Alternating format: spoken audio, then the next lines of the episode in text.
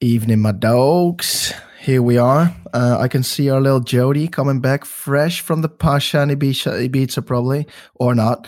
We'll figure that out in a second. This is the Lifestyle Athlete speaking live from Amsterdam, checking in with a new podcast. My main man, have you got any highs and lows? I've got a lot of lows, mate. I haven't got many highs. what are the lows then? The lows, the big low for me was the race, mate. Absolutely terrible. Like one of the worst I've done. Uh, had nothing, but just had nothing in nothing in the tank at all. Like uh, on the run, I felt. Do you want to go in depth into the race right straight away, or do you want to? We'll go into it later, but that's basically that's that's that's a big that's a big low, mate, for me. Um, other than that, God, have I got any other lows? Not really. I haven't really got any other highs. Like to be honest, like um, getting some sun was probably about the only high really about going to Ibiza. Like that was quite nice. It was good to see other people and stuff and have a bit of a so- social, you know, and a catch up. So that was that was always good, isn't it? Many junkyard um, dogs. Loads of junkyard dogs. I got I got loads of people doing that to me out on the run course, um, and while I was out there, like that was really good. All right, nice one. Any highs? That's basically the high, mate. That. All right, fair enough. Um, well, for me, thanks for asking. Yeah, what about um, you? are you tuned in, or are you a bit, bit? Are you a bit down? Uh, I'm better, better than what I have been. Like I was, I was uh, uh worse after the race and like the mm-hmm. day after, but like not so bad today, you know, feeling better than what I did do. But I was really disappointed after it. Yeah. Yeah, of course. You put uh, your whole uh, heart and soul into it, and you just want to have a good result, don't you? Yeah. But, um, yeah. Don't don't underestimate the fact that you just uh, become a dad. Like I said on Instagram, like literally, it's a bit more than a month ago. You've been traveling out to Texas and back, and uh, it's all the little things that brings uh, stress and um, inconsistency and then on a professional athlete it just has a, uh, a massive outcome really i i had I, i've been there in in uh, in in twente and i can tell you one thing joe um, maybe at the time when you're going through it you, you're thinking like oh no i feel fit i don't think the travel really had that impact or having a bit newborn but it's a life-changing event mate and uh, it will take yeah. a couple of months probably for you to to settle in and uh, to be and once I got once I got back from Texas as well, I got we got told that our uh, my nan would only have a couple of days to live as well. Literally the day after I got back from Texas, so like had to was seeing her in the hospital and stuff because we thought she was going to pass away. Like luckily she hasn't. She's actually somehow recovered a bit, but the doctors told us and said she could she's literally going to go anytime in the next couple of days. So if you want to see her, you need to get over there. Mm-hmm. So I had that as well in in between, and that was. Uh, pretty bad because uh, you you weren't really expecting that to happen all of a sudden. You know, um, yeah, of course, bad news. Yeah, well, there you go. You know, there's there's so many different forms of emotion what you have at the time, and um, it just takes time to to uh, process it all and. Uh, and it's hard really to say to stay on top of your game in, in times like that. And to be honest, there is not a single fucking dog out there that cares if you have a bad race. I mean, they care as much about you if you have a good race or a bad one because you've proven yourself over the long distance as an athlete already multiple times. And uh, it's in the end the character of an athlete that makes the person who you are instead of only winning the races. Yeah, yeah, it's true. I was so tempted to to pull out of that race as well. You know, uh, like, but then I thought, you know, that's uh, the easy option, isn't it? You know, like it is the easy option. Like, yeah, you know. Well, we'll we'll, uh, we'll talk about the uh, the Ibiza race uh, in a bit. What's, from, what's from, your highs and lows? Then? A to Z. Well, my high is probably that I'm in a. Um, I'm just in a good rhythm. I'm just in a good rhythm with training. Finally, the consistency. I'm waking up in the morning, mate, and I'm I'm flipping, smiling, and thinking like I want to get fit. Um, been clocking some good miles on the bike. Now starting with some intensity. Same on the run. Just started doing like 30 k's a week, 40 this week slowly with some intensity as well. Got my, some people were saying, when can we see the lifestyle athlete on stage again? Well, he is performing the end of May slash beginning of June with a uh, small local race, and then the Dutch Championship half distance as a uh, leg opener uh, halfway June, and then as the big race, first big race, Ironman Switzerland. because it was so cheap over there. it's a bargain place. It's a bargain. No, because I uh, I really love that race. It's a nice race, and I uh, I, I love that course. I've got good memories uh, about that race. And they might have a shortened swim again. They might have a shortened swim. they might have a shortened swim. Uh, well, if you really want a shortened swim, just just sign up for Ironman South Africa. Yeah. But uh, but no, um, a low, a low. Have I got a low? I don't even know. It's just so happy now you've moved to Amsterdam. Like a different person.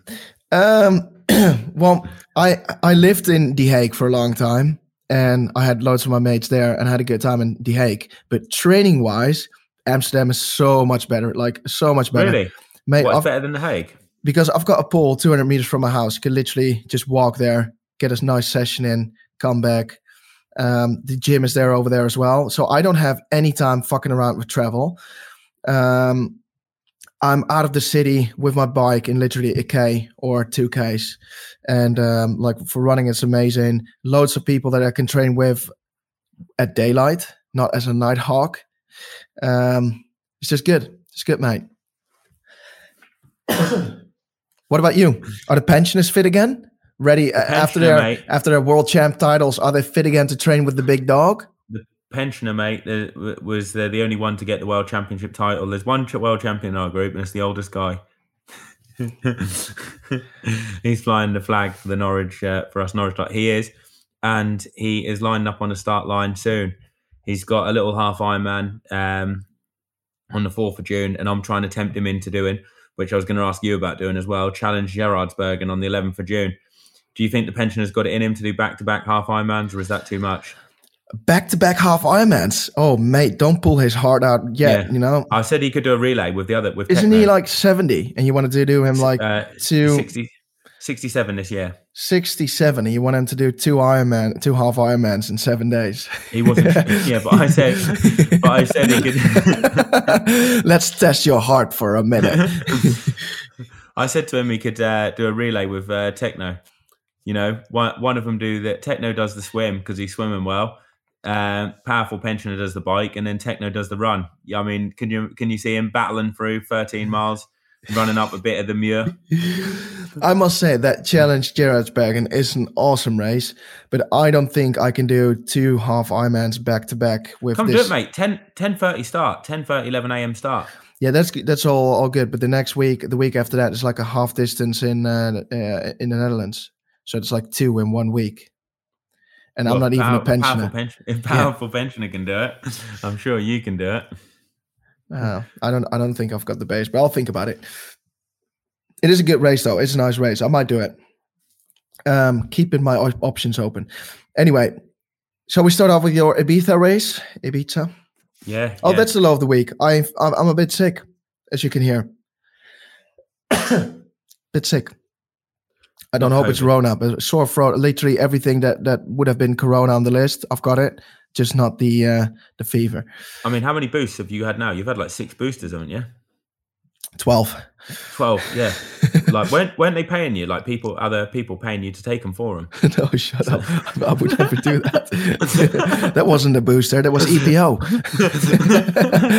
On the Zane Robertson one. yeah. um.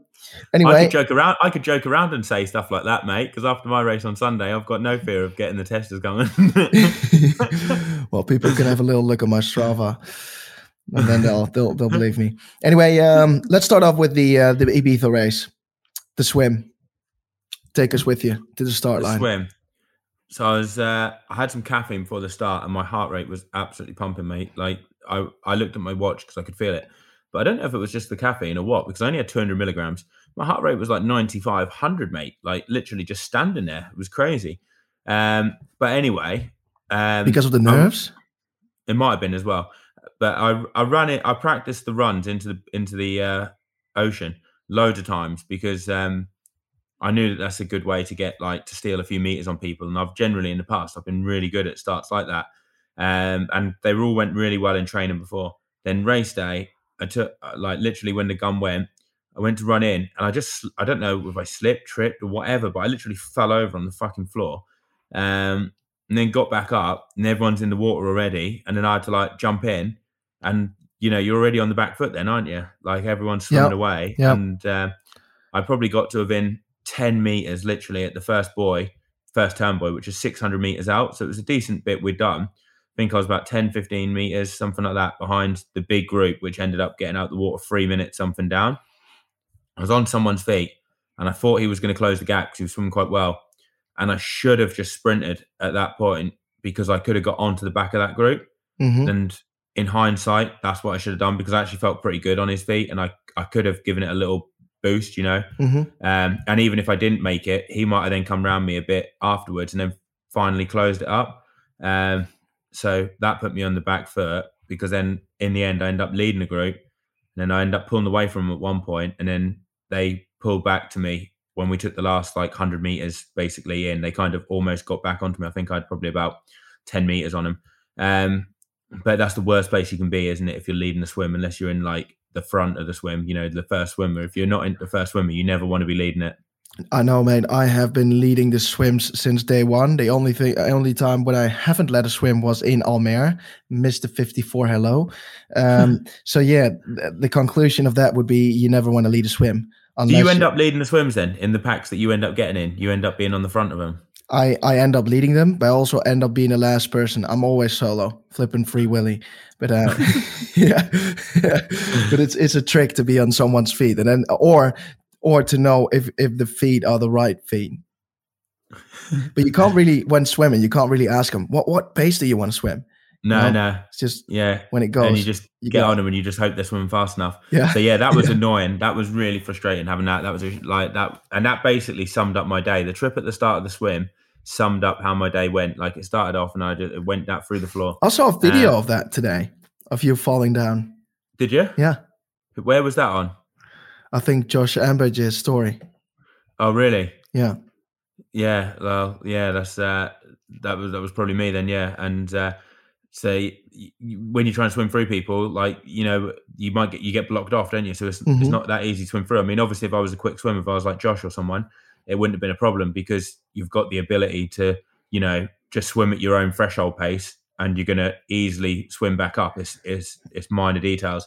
Whereas when you're like me, like you know, you need it to go well to get in the uh, feet of the Oh, pack. You know, I was thinking about that today. Like, if you're leading a swim, how exciting it must be to like exit the water because all the volunteers are there and everyone's there with the fresh energy. They haven't wasted any cheer on anyone. You're the first one receiving all the energy. Because I You know saw a video of, of, of a of, a first who was the first out of the water. I think it was something like uh, uh was uh, Kyle Smith, Alistair Brownlee, Aaron Royle. They're coming out of the water and everyone's like, "Oh yeah, let's go." But when I'm coming out of the water, everyone has already been cheering for like 12 to 15 minutes. So like the energy is gone, mate. yeah. You know what? When I did Switzerland that time, yeah. and I was in the lead group, I was so tempted to sprint the last hundred meters in just to say that I've led the swim out because I felt pretty good in the pack. And I Yeah. was like, in my head, I was like, fuck it. Should I just do it? Should I just do it? So I can say I've led a swim and just see what it feels like. Yeah. And I didn't do it, but I wish I had of now just to see what it would have felt like. But like running that. out of the swim, then coming out of the transition. That must give such a nice boost, doesn't it? If I would get, if I could have one one skill, it would be a front back swim skill. I think it's sexy. You're not far off it. but go on. All right, swim was pretty terrible. You coming into transition, getting that wet wetsuit off. Yeah, got the wetsuit off, got everything sorted, got out, and then on the bike, I actually felt all right on the bike. To be fair, like the bike didn't, my power was not too bad. Um, Numbers. Uh, we want to hear numbers, Joe. I'm a numbers guy. so like 309 watts, I think it was. I just showed you, showed you, didn't I? hmm Is that what it was? Average 327 normalized for two hours 50. So pretty fairly so, pretty solid. Um, was right. It's quite a hilly course. There was 1400 meters of climbing in 120k. So, But is know, it you were- technical hilly or is it like rolling hilly or? rolling hilly. So like the big when I had them on the Garmin, it tells you like when you come up to the climbs, the length and the and the gradient, Mhm. and pretty much all the climbs were about 1.6k, and they gained 60 to 70 meters, All right. something like that. So they were about four percent, five percent gradient, something like that, 70 meter climbs. So Not really too bad nice. actually. Yeah. No, really nice, like five percent gradient. Basically, the climbs were. Um, and then there was obviously some more rolling ones where you could take at speed. You know, they weren't. It wasn't a really technical course, but it was a nice. It was nice technical where if you had the ability in the balls, you could take most, pretty much all the corners in the TT bars, and Mhm. you didn't have to break. but it was almost at the point where you weren't sure. And obviously, if there were some age groups on the second lap there, you couldn't because it would have been too risky. You know, just in case they switched you, you wouldn't have anywhere to to move. Yeah. Um, so it was quite a flowing course, and then on some of the down descent, you could get your speed up really high, ease off, you know, on the power, like keep aero, and get a bit of recovery like that. So it was it was quite good. Um, there was one really boring bit where we went onto the course what the PTO used, which was like downhill on a main road, really boring, probably for about four or five k, and then you turned, and then you had about ten k on the road in the other direction back to transition. That was a bit like boring. Uh, but the rest of the course was great. You would have absolutely loved it. Like it would have been, per- it would have been p- perfect for you. Like you would have thought it was brilliant. Um, would you say the yeah, course would have suited you? yeah, I would say it's pretty good. Yeah, I'd say it's a pretty good course. Um, it, like, and my power was pretty good. Like for me, what I would have hoped for. You know, I mean, obviously the average wasn't great, but like you're never going to get a good average when it's on a hilly course because Mhm. your aim is to like hold the highest speed, isn't it? Not like the highest power. So on the descent, you're trying to just keep the speed and actually ease off the power and use it as recovery. What about racing with the first time with the uh, race ranger technology? The race Ranger is really good. I actually thought I was going to get a penalty at one point because I closed up to the guy So that for- I was riding with. For people that don't know what it is, race range is like this device. Um, if an organization works with it, um, the pros need to put it on their bike, and then you can see what the distance is to the person in front of you, and it will like blink if you're too close. Well, it blinks all at different vet distances. so like, it's like there's no light, and then once Mhm. you go like 16 meters, I think it is, Yeah. uh, to the guy in front, it went blue. No, it went yellow, and then once you got to like 14 meters to 12 meters, it was uh, yellow. No, sorry, it went yellow from 16 to 14, blue from 14 to 12, and then if it flashes red, it's basically saying you're cheating fuck. Um, and it's Mhm. going mental, like constantly flashing red lights. So if any marshal sees it flashing red lights, and they know that you're in the 12 meter draft zone. But they can't get Uh, a notification. No, don't get a notific- notification, but it's so easy to see though, so they can see it. All right. So if they're there with you, like on a bike, they can see the lights flashing. So one time I was like too close to the guy in front. It's flashing red because obviously you go down a hill and you start climbing. All of a sudden the gap gets smaller, and the marshal was there and he was blowing his whistle. And I thought, oh flipping heck, I've just got like a five minute penalty. No, he didn't show me a card, thankfully, um, but he wrote my name down. Don't know what he did with it. So I was luckily I didn't I didn't get one, but I thought I was I thought I was going to get I thought I was going to get a penalty. It's quite hard to actually keep the actual distance, but it is really good. It makes it a lot fairer. Like you could see people are all keeping a much bigger distance than you know when you go to some of them Ironman races and you're seeing it and you see the pack and they're literally like six meters, seven meters. Yeah. Uh, some people you can't do that with Race Ranger because it's just going mental, shining red. And when you've got the marshals there, they can see it clear as day. They know 100 percent it's Because not. in, in some races, especially in Spain, without the race ranger, it looks like that some people are riding a tandem. Oh yeah, like it, so that's why I think some people got dropped in this one because they just couldn't get away with drafting, you know, and then they end up getting spat, and then obviously the time goes up loads because if you've got a marshal or two marshals with your group, he might allow one or two of them. Like he might give you the benefit of the doubt because Mhm. sometimes you can't help it if it closes up. But if he sees you riding there for like you know two minutes or something, you know, and it's just stayed red the whole time, he's going to give you a penalty. Yeah. All But right. it looks like the racing was a lot fairer in general because people knew whether or not they were actually going. Coming off the bike, you had quite a um, a big uh, deficit. yeah, coming off the bike, I was way further down than what I would uh, would have liked to have been. Uh, I probably rode about the same roughly pace as the group in front, which was the big chase group, um, and the best position from that group. I think someone ended up running themselves up to second hmm uh, and third. So potentially, if you had good run legs on the day, your podium would have been on the cards. Um, maybe not the win. I don't know what. I can't remember what. I don't know what pace the winner ended up running in the end or whatever. But I had terrible legs. Ter- well, just terrible. Not even terrible legs. Like my it, my legs didn't feel bad. It was just like my body just felt horrendous. Like, um, and I actually eased it off for the last seven or eight minutes coming into transition because it was all downhill to save them. You know, so I was barely pedaling really. You know, trying to make sure that my legs felt good. You know, doing some easy spinning so that when I started the run, I felt really good. But hmm it was just um, one of them days where I felt really sick for like 12, 13 kilometers, like I was going to throw up. Uh, I don't no idea why. Gut then, problems. uh, I've I've no idea, mate. Like I, like, you don't even want to. I don't even want to say whether or not it was or not because I like I, you hear it from loads of people, don't you? But I don't know what it was. But like, felt like normally my guts are fine, so I don't know. But uh, I felt like that, and I couldn't even I couldn't stomach like taking any more energy, and then um, the and then my body just it felt like you know when you just hit a red line and you just hmm can't push the pace. You know, I was just running so flipping slow, but I didn't feel like I could go any harder. Mate, I've got Like, that in, in a lot of races, but um, i- i- stress, mate. It could be something like stress. And my heart rate was so high. My heart rate was so high on the run, mate. 146 beats average, or 100, maybe 148, something like that, for for four minutes and three per kilometer. That's like I looked at a session that I did off the bike Yeah. in perspective. I did one one of my key sessions for Texas. I did a 103 mile bike ride with some intervals, hmm and then I did three by five k off the bike with one k easy. And say one k easy, the one k easy was quicker than my average pace for this flipping race. Um, I averaged like five minutes forty per mile, three thirty something kilometer pace, and my heart rate was lower for the whole session than what it was running six thirty, so fifty seconds a mile. Mate, it could be Right. like a virus, or it could be uh, stress. Um, I, I, I, I, I think it's stress, but um, I, I know what you're like when you have to postpone a session, or, or when, when something uh, comes out of uh, in like in your way. Um, and yeah, when you have a little kid, that's uh, something that you can't really. Uh, well, it happens. It, it happens, and I think uh, uh, for your body to accept it and and uh, But I think the most disappointing thing was I was in my head. I was expecting to have a good result because the training had gone so well. yeah, yeah. Whereas if yeah. the training hadn't have gone well, then and it happened, then at least then I could have put it to like, oh well, I didn't think I was in good shape anyway. Mhm. But I actually f- thought I was going in there, you know, with I know. Uh, going for a good result. Um, yeah, and a, and a percent here and a percent there um, can make a massive difference on uh, on race day or uh, whatever. But um, mate, on to the next one.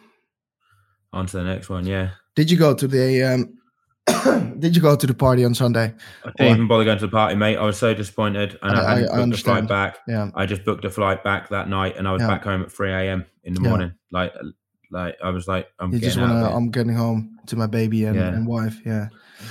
what What about What about next then? Do you Do you just get wake up tomorrow and uh, go back to training? What's your uh, what What What lights your fire for now? Uh. I'm gonna take a few days. I'm just gonna take. I'm gonna do a little bit of training until like maybe like Thursday kind of time, and then do a little bit more Friday and the weekend. But I'm just gonna see how I feel. You know, Mhm. like because I uh, I don't know if I did have something or not, but like I went to go for an easy run today, but just with the dogs. You know, like just Mhm. to kind of get out and run. I did feel my legs did. I, I, well, not my legs. My legs actually haven't got any muscle on us, but I did feel a bit uh, fatigued. So I'm just going to take it easy this week and then get back into it properly on Monday. On Monday, um, and then you're thinking about doing um, Gerardsmeer and then Challenge Roth, right? Geraardsbergen, yeah, challenge Gerards- oh, Geraardsbergen, Geraardsbergen, 11th, Geraardsbergen. 11th of June. Yeah, yeah. I love that race. That's my that's my favorite race on the circuit. That is. All right. um, what else did I wanted to say? Oh yeah. Um, do you find it? Uh, so this year has been a has been a different year already. Anyway, do you miss training camps? Yeah, I do. Yeah, I like. I, I, I do. Yeah, like I, they've been good fun, and uh, I definitely want to go on one in August. Like I want to go to Font Mhm. Like that's definitely on the on the cards. So I'm looking forward to that. What about um, Tommy Boy coming over to the UK then? Oh yeah, definitely. Like if you if you fancy it, like that would be Yeah. good to have. Uh, I mean, I can someone- hear I can hear someone screaming in the background already. Um, That's upstairs. That is. So I can hear it now. Yeah. yeah. because I, if you would say, Tommy, I need some company with my training. I need someone to help me step up another level. I could come the end of May yeah. Well, that would be good if you fancy it. for a week. Like you can even sleep in the altitude tent. Yeah. I want to save the gains for later. Um, Don't exhaust all your gains straight yeah, away. yeah, yeah. Let's uh, chat real quick about the PTO race in Ibiza. That was really good to actually see. Um, that I would say about the course though, the bike course they used was absolutely flipping dire. Like it was just out and backs along a main road. Yeah, Had yeah. car. Did you what you? Yeah, you commentated I did on the it. so you saw it, yeah. yeah, Like so, you saw the cars on the side of the road. Yeah. It was just a really shit course. they would have been so much better doing like the course that we had, which was Mhm. actually like nice technical roads, like climbs and stuff. That would have, and it would have looked so much better. Um, their run course, as a spectator when you're there, was pretty good because it was only like two and a half k a lap, and in Mhm. some bits you could see him come past twice. So every like four or five minutes you were seeing him because it was quite an exciting race, like where it went down to the wire. That was pretty cool to see. yeah, Um, uh, I actually thought Alistair was going to win. Like five k's into the race, he looked great. Like had decent lead. Thought he's gonna, he's going to do this. You know, just Mhm. looked like he was running so strong. yeah, Looked good as well. And then all of a sudden, within the space of about two or three kilometers, it completely changed. And I thought, bloody hell! Like you know, you didn't see that coming. But what I would say is, everyone looked fucked. Like yeah. one that was racing from five to seven k's into the run looked like they were on the limit. You know, Who um who's your uh, hero of the day in the men's field and in the women's field? well, it had to be Max Neumann, didn't it? Like, you know, because I don't think anyone really picked him as a podium or a top five really in that race, did they? Yeah, yeah. Uh, and then to come out, and then at one point he was losing the lead, and then for the last four or five k, managed to just keep it pegged at like thirty seconds. You know, really like dug in to do that. I think like massive breakthrough win, isn't it? To win a race of that caliber against that field, Yeah, that has to be it. And he played it quite well all day. You know, like swam at the front, was in the right move at the front of the race Yeah. when uh, Alistair and Magnus went off the front, and then just had the legs on the run. And he didn't go too hard at the start when like Alistair and Kyle Smith went off at the front. yeah, He was, at, I think, he was actually behind Magnus, so he kind of just run it at his own pace, run it smart, and then came through when he needed to. And then held on. Like tactically, it was like pretty much spot on, really. Yeah. Like how he raced it. yeah. What about um Janice Frodeno? At the age of 41, almost 42, still in the mix, coming in fourth after like having been off racing really since well, if Roth counts, uh, last year. Yeah. 620 days or something. Is that what it was? 620 days. If we, if we don't count Roth, where he didn't. Bloody finish. hell. I think that was really good to see. And I reckon that he'll be stronger in the next race because he knows what he did in this race, what his numbers are. And like you need to do a few races to kind of get into like you get better, don't you? You know, you get into like race shape when you do a few. So But I it is- think it is impressive, right, to be on uh, on the top stage since 2008 and to keep the consistency and focus and determination to to uh, be in the mix with the best in the world. Because I don't think he needs to do it for money anymore. So it's like pure passion for him. Uh, he's got kids as well, um, and no one really expected anything really of him of a comeback or or uh, one people want him to win the race or whatever. I don't think anyone expects any more of him for a validation of his status. But uh, yeah, then to come in fourth in this field and what, what was the deficit? Like two and a half minutes, something like that. Two minutes, is that what it was? Two minutes. uh, something like that. I don't know, but it's pretty impressive, isn't it? Yeah, yeah, it was impressive. Um, definitely. And he was he went out with uh, Kristian as well. Like they're running head to head, you know, out of um, Mhm. transition. And I think for a good four or five k, they're running next to each other. Um, yeah, I mean that is very impressive at like in his forties to be doing that. And um, I think he'll be, like I say, I think he'll be a bit stronger in the next one. If his bike was a bit quicker and he got off the bike with um, Alistair, could have been very interesting, you know, because if he's running at the front, maybe he has a little bit more extra in his, um, you know, that he can push it to try and hang on. Um, deficit was two minutes fifteen. so if he'd have got off the bike with Alistair, he'd have had about a minute 20, wouldn't he, starting the run? Exactly. Something Yeah, like that, minute 30. So that comes down to 40 seconds then at the end. It's crazy. And 40. Jason West, if Jason West can ru could bike, Yeah, he would be fucking Deadly. deadly. Yeah. 307 per kilometer on his Strava was what he ran. Five minute Marlin for 18k off the bike. That is impressive, isn't it? As well, yeah, had hairpins as well on the course, like so constantly where you had to like slow down and go around them. So pretty much he's running like 450, you know, sevens, 458s for most, well, probably 458s because per mile because he's losing time on the hairpins. I mean, that's just nuts, like absolutely crazy. yeah, Rudy Rudy von Berg told me he got off the bike with him, and they started the run together. And Jason West lapped him, and the lap three k. So he like on the run. yeah. That was what he said. Yeah, that's good going. That is good going. What about the women's field? Who did you? Who did you? Who did surprise you? Or who's your? Uh, Who surprised Who's your me? hero? Who's your hero. Uh, well, Anne Haug's run was bloody impressive, wasn't it? Like I Yeah. think only twelve men ran quicker than Yeah. her. I heard something like that. So that's pretty impressive. And she actually did surprise me because I thought she was going to lose a lot of time on the bike Mhm. and then have to do a good run to run away into contention. But she actually had, I think, the third fastest bike split of the day. yeah. and I didn't see that. I didn't see that coming. I, I thought she was going to be biking with like Tamara Jewett, hmm and maybe they would like run up together. But Anne Haug's bike was really impressive, and then with her run, you kind of knew starting the run it was going to be between her and Ashleigh Gentle, um, as to who would come out on top. But I didn't expect Anne Haug to run that much quicker than Three the other minutes top quicker. girls. Yeah, that's just That's nuts. Nuts. It's That- absolutely crazy. It looked like she was shifting gears. Like, uh, damn. That's, mate, I, well, I've been on training camps with you, and I've seen you on the track. And when you were doing that session with uh, Taylor Spivey, and you were doing the tempos, mate, you looked like you were shifting gears that day. I know that was only 600 meters, wasn't it?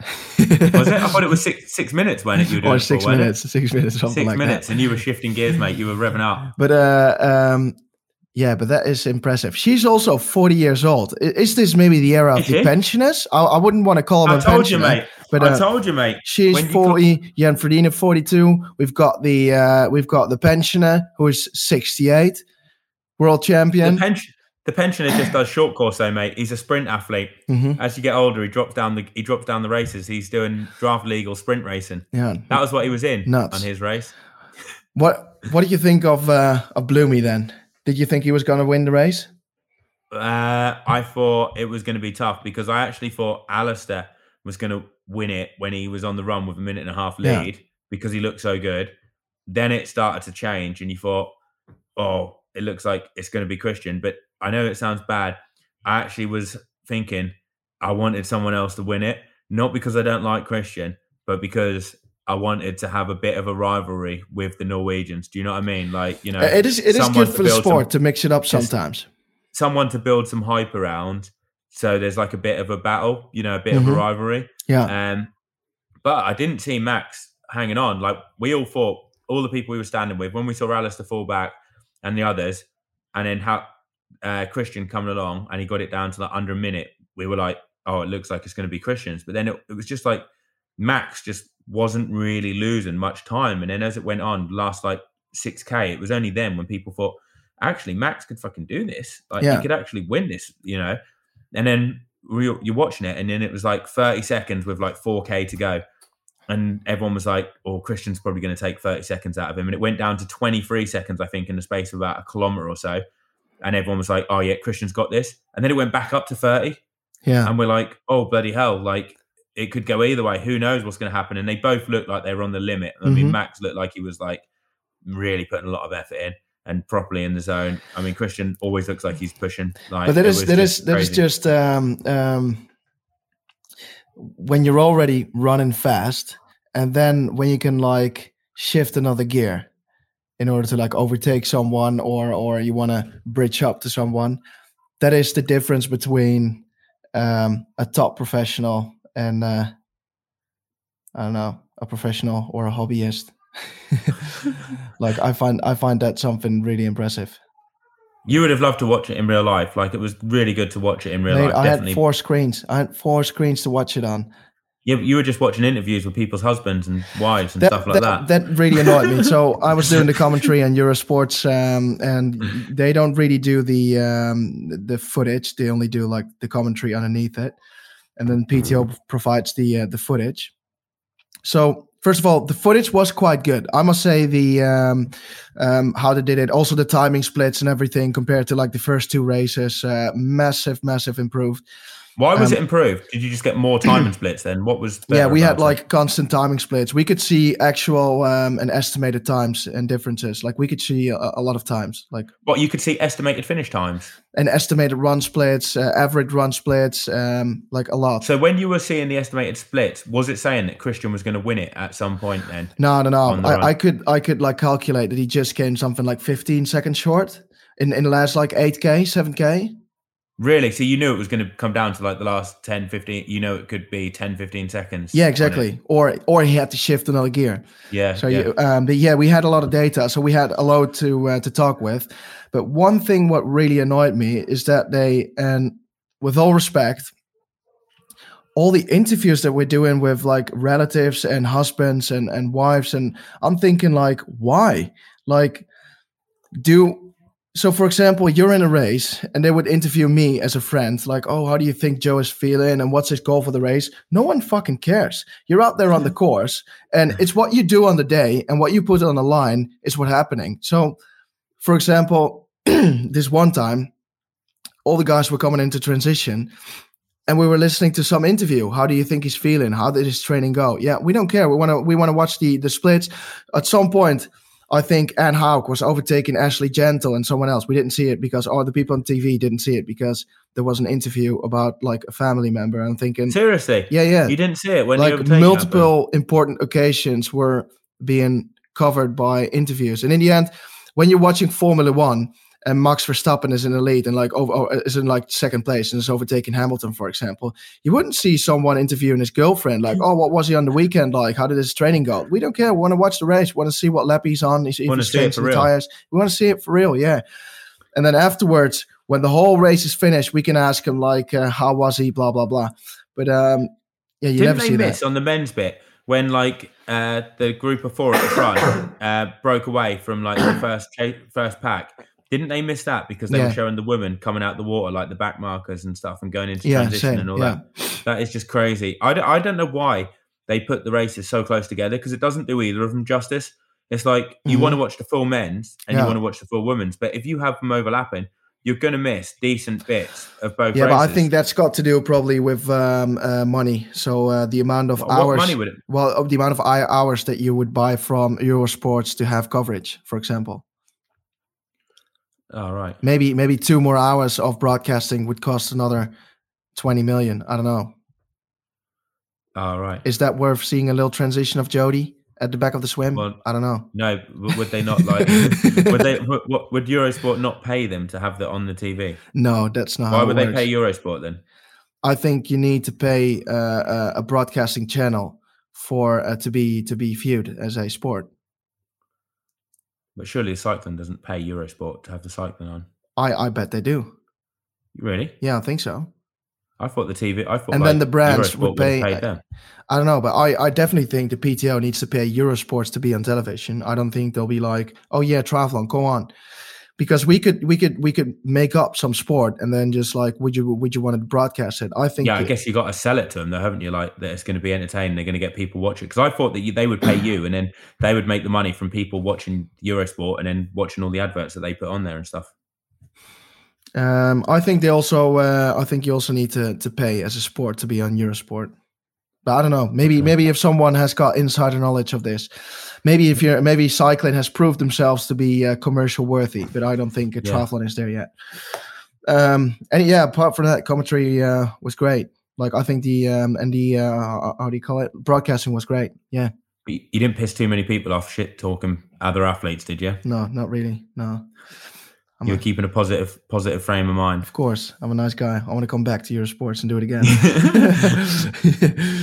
um, have you got any other stories of the weekend?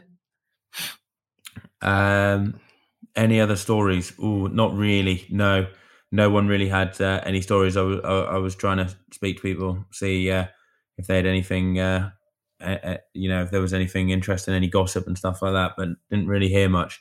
To be honest, it's all, uh, it's all it was all, all pretty uh, pretty quiet. To be honest, I saw a little Instagram video of you and Janice Frodeno about going to Pacha on Sunday. Did he go? yeah, probably he probably did. Yeah. Uh, he he seems like the kind of guy that would go to Classic doesn't Classic Janus. Classic Jan. Yeah. All right. Hopefully, he had a good night. Yeah, hopefully. um, alrighty, mate. Um, we haven't got a bullshit buster or uh, whatsoever. What about your bullshit buster the leg thing? What you said about? Yeah, but it's an old video. I don't even know what the video is. Can you just uh, tell us about this leg thing? Ah, it's a bit too much bullshit, isn't it? It's, it's too bullshit for the bullshit It's buster. too much bullshit. Um, let's just uh, cut the episode here at 40 minutes. Um, thanks for li- listening, everyone. We'll see you back next week. Um, and also next week, there will be a new episode of Strength Training with Katie and Tom and Travel and Mockery College. Um, yeah, Joe, uh, don't be too hard on yourself. Uh, enjoy some days off with you, Arabelle, and the missus. And then uh, I'll be seeing you virtually next week, and then I'll book my tickets for uh, for Norwich. See you later, mate. All right, see you.